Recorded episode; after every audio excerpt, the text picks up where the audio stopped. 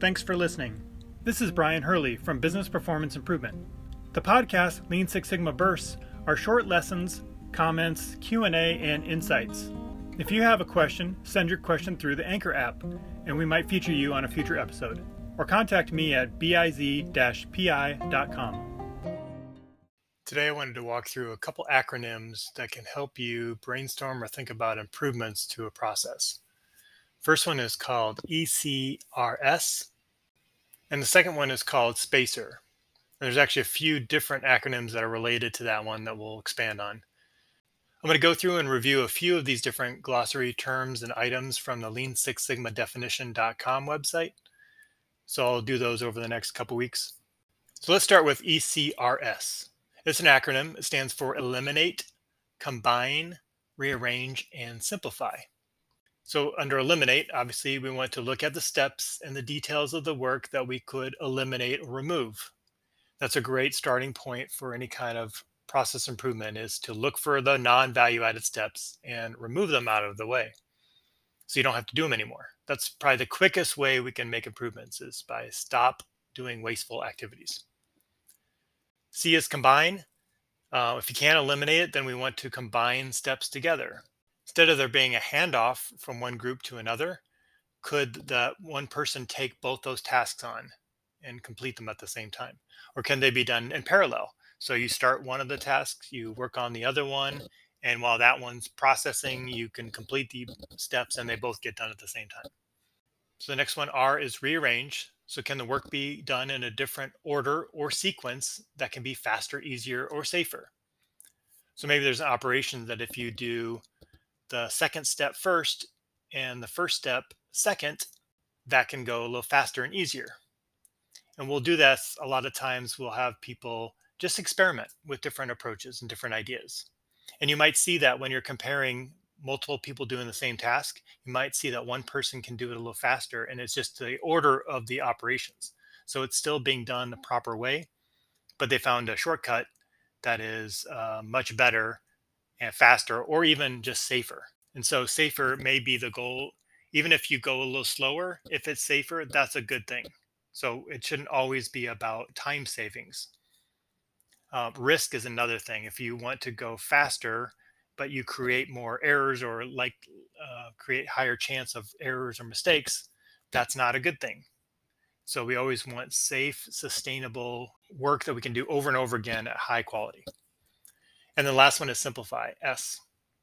And that was to make the work easier to complete by using visuals, aids, fixtures, and templates. So how can we bring the process down to a much simpler level? And this could be by taking some of the details out that are very helpful and nuanced for certain situations, but it just adds confusion to the process.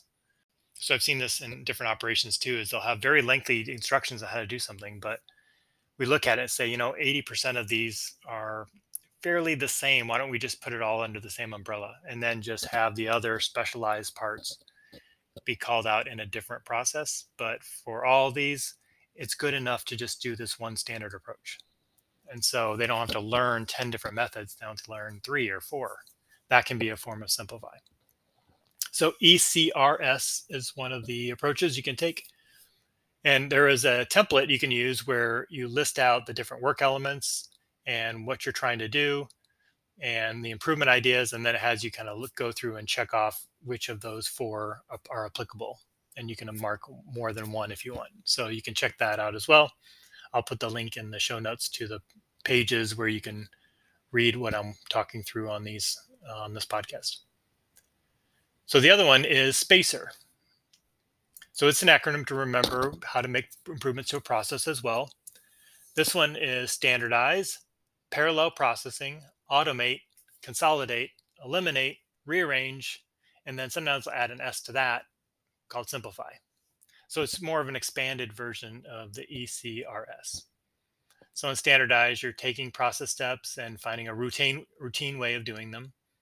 For parallel, uh, we're doing the same thing. We're trying to combine activities together uh, but not multitasking. That's not what we're trying to go for. But maybe we, if there's delays or waiting time involved, we could work on something else in the meantime. Automate was the third one. So we're replacing a human task with a machine or tool or computer system. Consolidate is combining two processes into one. Eliminate is deleting or removing a non-value added element. We talked about that. Rearrange is organizing the workflow order and location based on the sequence of steps. And simplify is making a complex task easier to perform. Um, there's also one, uh, there's also a version of Spacer that's for having good meetings or training classes, where S is for safety, so we make sure no one gets hurt. P is for purpose. Why is everyone here? What do you hope to get from this meeting or class? A is agenda. What are we doing? How long will each section take to complete? C is conduct. What is the rules and guidelines for the attendees to ensure full participation? E is expectations. What does the attendees want or expect to get out of the class or the meeting? And roles. Who is managing the agenda, facilitating, or being the timekeeper? So this can also work for events, um, process improvement events. I've also seen one called Spacer that's scope, purpose, agenda, communication, expectations, and roles. It's a little bit different. And finally, there's one more called Scamper uh, or Scamper with the two R's, which describes thinking techniques that help those who use them to help come up with untypical or unusual solutions to problems. So the first is substitute, where we remove some part of the accepted situation, thing, or concept and replace it with something else. Combine, we've talked about, we join or affiliate or force together two or more elements and consider ways that such a combination might move you towards a solution. Adapt, change some part of your problem so that it works where it did not work before. Modify, consider many of the attribute of the thing you're working on and change them arbitrarily if necessary. Consider this like uh, an experiment to try out different things.